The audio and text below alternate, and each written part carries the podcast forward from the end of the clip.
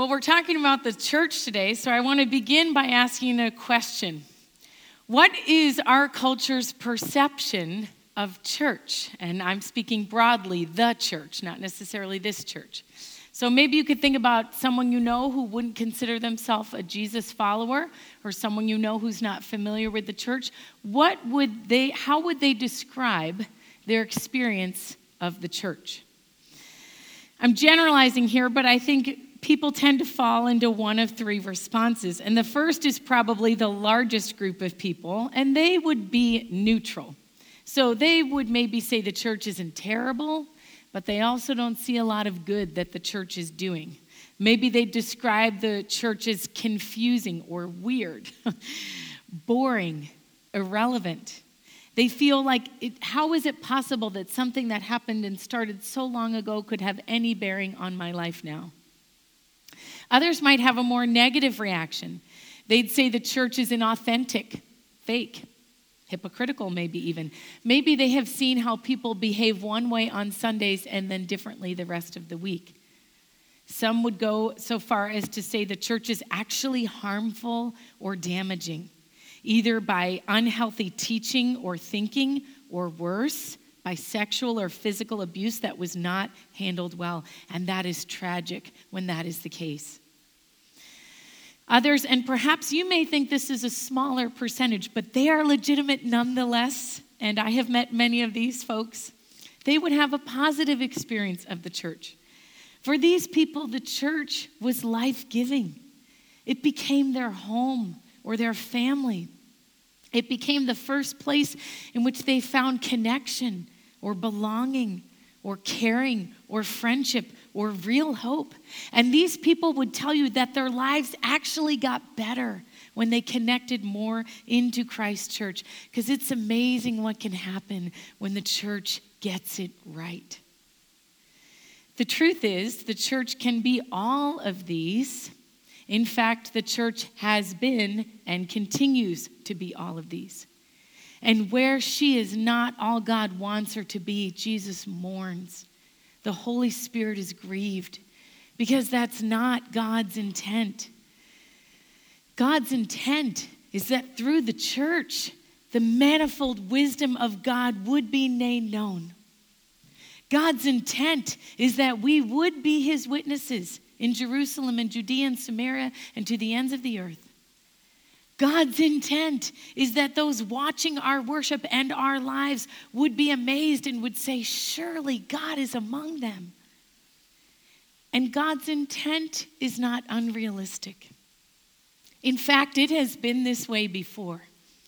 Several weeks ago, we started a new sermon series called The Acts of the Apostles, and in it, we're studying the first eight chapters of the book of Acts written by one of the earliest followers of Jesus, Luke, Acts gives us an eyewitness account of how the Christian church began. And our passage today gives an amazing summary of how the early church functioned together. This passage we're looking at today is one of the high points from this book about the church's early existence. If we were to pick one passage where the church got it right, this would be it. We'll read the passage in a moment, but I want to set some context first. Because the danger, of course, in reading such a mountaintop experience is that it feels too unattainable to us. The picture painted from these verses is so ideal, so beautiful. We can start to feel like the gap between what is and what ought to be is too great to be reconciled. But we must remember this is just one snapshot of the early church's life. We should not interpret it in isolation from the rest of the book. Not all the moments were positive. In fact, in just a few weeks, we'll be looking at chapter 5, where Ananias and Sapphira, one of the first married couples to swindle the church, we're going to look at their story, and it is not a pretty moment, believe me. And there are many other moments like that in the book of Acts. In fact, in the majority of the New Testament letters, they are written to churches giving instructions for them on how to be the church because they'd gotten off track somehow. They were not living as they were intended to. And that's to be expected, isn't it? Because the church, remember, is people. People saved by God's grace, to be sure, but people nonetheless. Frail, petty, prideful, selfish people who, even with our good intentions at times, do not instantly become perfect the moment we decide to follow Jesus.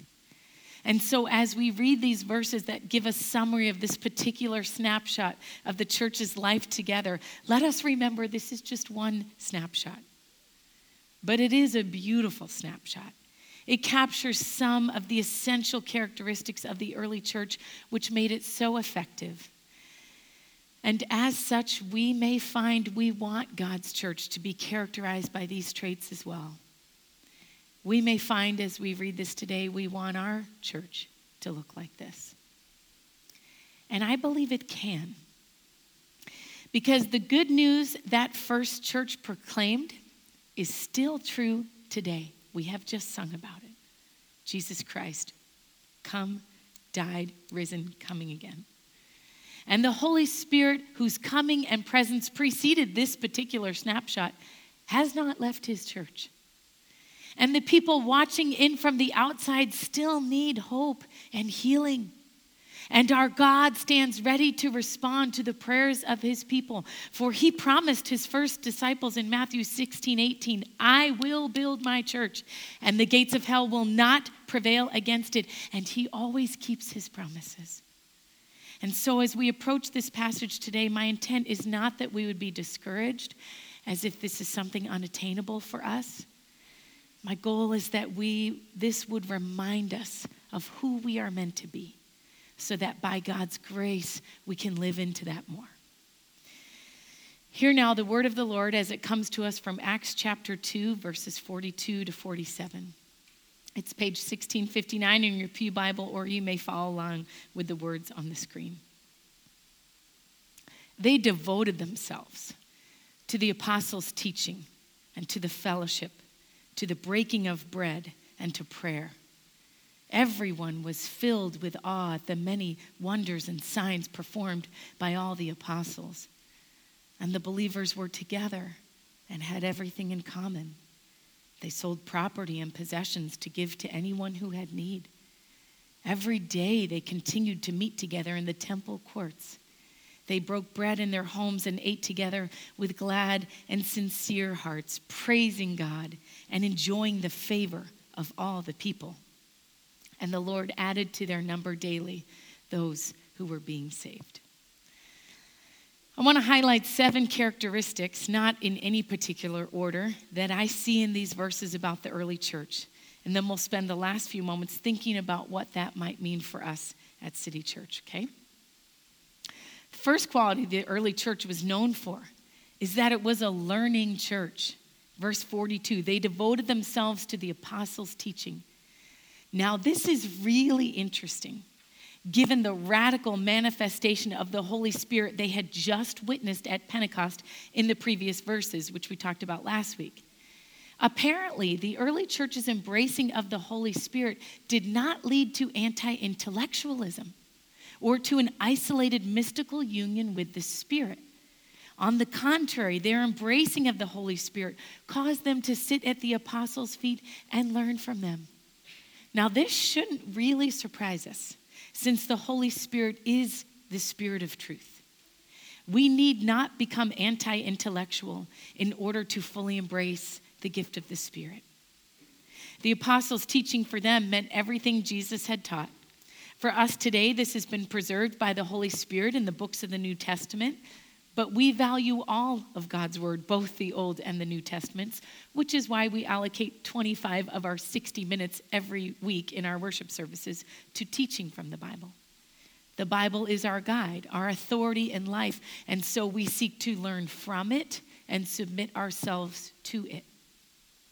The second characteristic we see in Acts 2 42 to 47 is that the early church was a gathering church.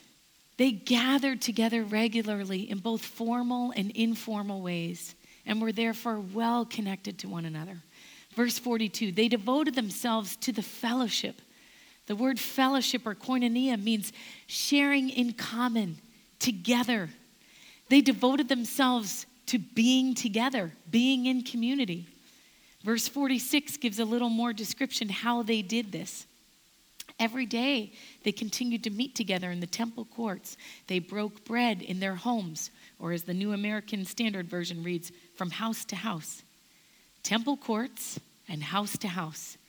They had more formal times of gathering in the temple courts where undoubtedly they prayed and worshiped, but they also supplemented those services with more spontaneous, informal gatherings in various homes. No one home could support all those believers.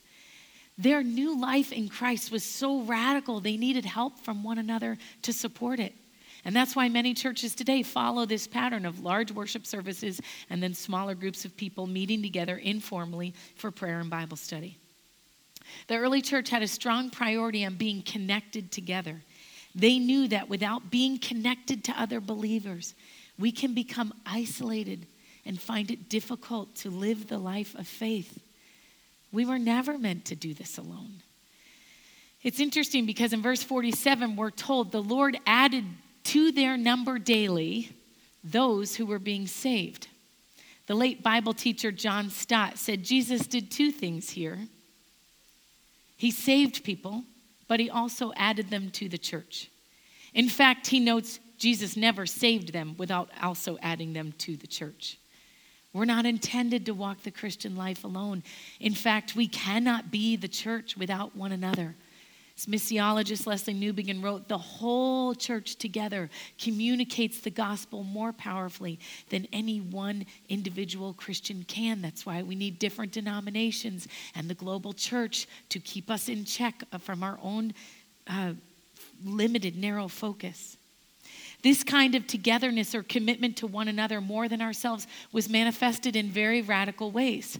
For the third trait we see here is that they were a loving church. Verses 44 to 45 describe just how much they were committed to one another. All the believers were together and had everything in common. They sold their property and possessions to give to anyone who had need. Now, despite what some have assumed, this is not referencing any kind of communism or socialism. Nowhere do Jesus or his followers condemn the owning of private property, nor do they command absolute voluntary poverty as a requirement for all followers of Jesus. In fact, as we just read, not all the believers were giving up their homes because they were using them to meet in daily. Both verbs in verse 45, sold and gave, are in the imperfect tense, suggesting this was something they did occasionally in response to a particular need, not something they did once and for all. In addition, later on in chapter 4, where Luke is going to elaborate on what this practice looks like, it's clear from the story he tells about Barnabas selling a field and, and giving the profit to the church that this is an unusual event. And in chapter 5, I've already mentioned Ananias and Sapphira.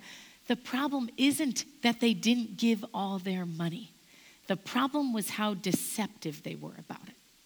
All this to say, this was a voluntary sharing of what they had in order to provide for those who did not have enough of the essentials of living.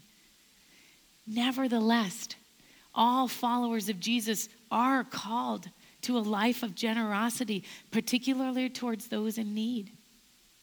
And that's what this passage is demonstrating here. Years later, Jesus' disciple John would say it like this If anyone has material possessions and sees a brother or sister in need but has no pity on them, how can the love of God be in that person? One pastor wrote Christian fellowship is Christian sharing or Christian caring, and Christian caring is Christian sharing. Let me say that again. Christian fellowship is Christian caring, and Christian caring is Christian sharing. And the fact that we have so many destitute brothers and sisters among us, not just in this community, but in the global church, is a standing rebuke to those of us who are more affluent. It is part of our responsibility as spirit filled believers to alleviate needs in the community of those who follow Jesus. And this is convicting. Fourth, this first community of Jesus followers was a worshiping church. The literal translation of verse 42 is they devoted themselves to the breaking of the bread and to the prayers. Most likely, that breaking of the bread is in reference to the Lord's Supper or communion, which we'll celebrate in a moment after the sermon concludes. Jesus' life, death, and resurrection was the central focus of all those first followers did, and their regular participation in the table acknowledged that. The prayers here is most likely referencing corporate prayers together in the service, not individual private prayer. Their services were characterized by both reverence as well as joy. Verse 43, filled with awe. Verse 46, glad hearts. And that word glad is actually exuberant hearts. Joy is a mark of the believer, and joy is to characterize our life together. Fifth, it was a praying church. As one writer put it, these Christians knew they could not meet life in their own strength, nor did they need to. They always went in to God before they went out into the world. They were able to meet the problems of life because they had first met with Him. Would that we would have the same perspective. When I am overwhelmed by all I have to do and I wake up in the morning, I often think of what Martin, Martin Luther said when he said, I have so much to do today. How could I not take time to pray? Sixth, it was a church where things happened. In a church where the Holy Spirit had visited and the people were regularly seeking God in prayer, many signs and wonders or miracles were performed by the apostles. As in the case of sharing of possessions, it doesn't appear from other passages in the Bible that miracles are expected to be part of the believer's experience. And yet, it's clear that Luke believes in the value and effect of miracles as a way of authenticating God's work and the lives of his followers. Just as it's wrong to expect miracles always to happen, it's also wrong to rule them out from happening. How can we who desire God's Spirit to be present in us maintain this balance? Lastly, it was a winsome church. Verse 47 enjoying the favor of all the people. And the Lord added to their number daily those who were being saved. Of course they were. And of course, he did. This is how it works. How could people witnessing this not be drawn in? This was something distinctive. These Christians were not like everyone else. They were generous. They really cared and they showed it. They had hope. They saw evidence of God at work. They were connected to one another. They were like family. Winsomeness requires being different or distinctive from our culture, but not in a judgy way. We've all been around people who are so distinctive, so good, too good for the rest of us, in fact. True winsomeness is not just being different, but being loving also. A friend gave me an article this week, and I love how the writer put it. The gospel produces communities of people whose corporate life is simultaneously offensive in its distinctiveness, yet winsome in its love for the world. Would that we would be distinctive enough, separate enough from our culture, that we have something to offer it doesn't have, and yet close enough, loving enough that they would know they can have it too. These are the seven characteristics of the early church we want to emulate. We want to be a learning church, a gathering church, a loving or sharing church, a worshiping church, a praying church, a church where things happen, and a winsome church. Maybe as you hear these seven, you feel personally convicted by one. Maybe you want to commit to being more devoted to one of these traits over the next few months. Maybe you'll want to join our prayer team, employing God to be at work in our lives. We covet your prayers always. Or maybe you're inspired to help your growth group focus a little more on studying the Bible. Whatever it is you, God seems to be prodding you towards, I encourage you to follow that leaning. But if none of those stands out to you, perhaps we can consider how we as a community can grow in these areas. For what it's worth, from my perspective, for our particular community at City Church, four of these stand out to me as areas we can all grow in. The first is being a gathering community. Our culture idolizes individualism. We have so few models of what true community looks like. What does it mean to prioritize the community over my individual preferences and wants? Luke Gustafson, who you heard from for announcements, our new youth pastor, has been doing a series with our students. It sounds fantastic. Contributor versus consumer. And one of the students said to me, This is really good. I think this is a message we should all hear. And I quite agree. How do we shift from thinking about what we can get to what we can give?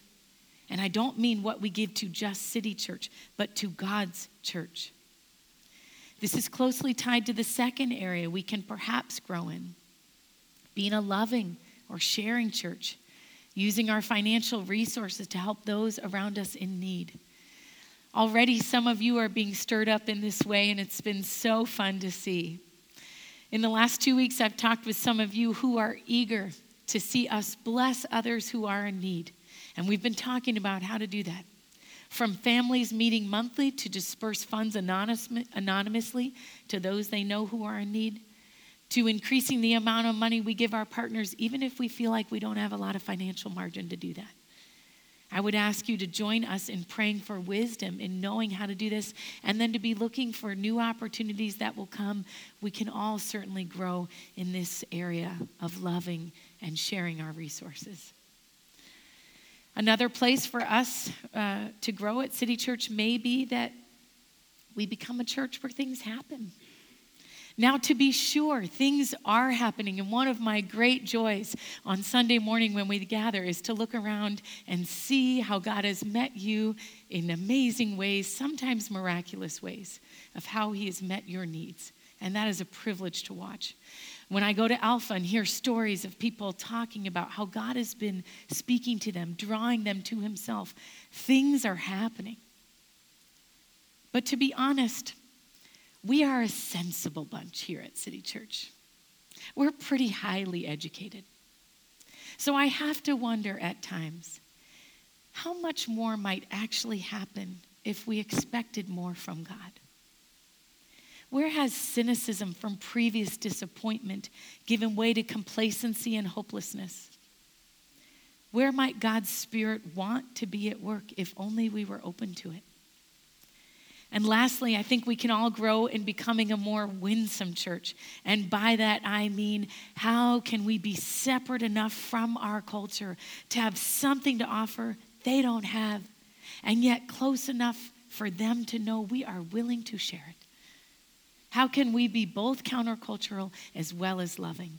That's the kind of posture that will win the respect of all those looking in from the outside. And we must be this way, for people are indeed watching, and people are in need of real life. And it's amazing what can happen when the church gets it right. So many of us can get discouraged when we think about all the ways the church hasn't gotten it right. And I would put myself in that category as someone who has served in the church for over 20 plus years. I have seen how the sausages get made. And I hold myself responsible for how we seek to lead God's church. But our response to this should be neither one of paralyzing guilt and discouragement nor finger pointing critique. Okay, I told Luke the day he was. Um, the day he candidated, that I still remember lessons my youth pastor taught me. And that was a long time ago now. And one of the things he said a long ago was whenever you're pointing the finger, there's three pointing back at you. Just keep that in mind. That's sort of Jesus, you know, specking your own eye, planking, specking your brother's eye, planking your own. So the point is not finger pointing critique, because frankly, the evil one would love nothing more than to reduce us in response to this text to discouragement or paralyzing or guilt or criticism. Our response instead is to press into these characteristics, to ask the Holy Spirit to help us and fill us afresh to be the church in this day and age. Because the message of Jesus Christ's life, death, and resurrection is just as true today as it was 2,000 years ago. And the coming of the Holy Spirit, God's very presence to his church, is just as real as it was that first day at Pentecost. And Jesus promised to those first followers, I will build my church, and the gates of hell will not prevail against it, is just as reliable as it was back when he first made it. And the people around us looking in on what we have to offer are just as in need of rescuing as they were that first day in Pentecost when 3,000 signed up. And God's intent is still that through the church, he might be made known. We are it, friends. There is no plan B. And so, with all those resources available to us, with all those promises from our God that we can depend on, how can we not have any other response than to seek forgiveness for how we have failed and to ask for his help moving forward? Because it's amazing what happens when the church gets it right. And there is so much at stake. Let's pray. Oh God, we need not look far in any church, in this church, in our hearts, to look and listen to this text and say, could it really be? Was it really that way? That's amazing. That's so not often our experience. Oh, Father, we ask you to forgive us for the places in which we have not been your church. We ask you to fill us now by your Holy Spirit that we might more faithfully be your winsome witnesses for Jesus' sake. Amen.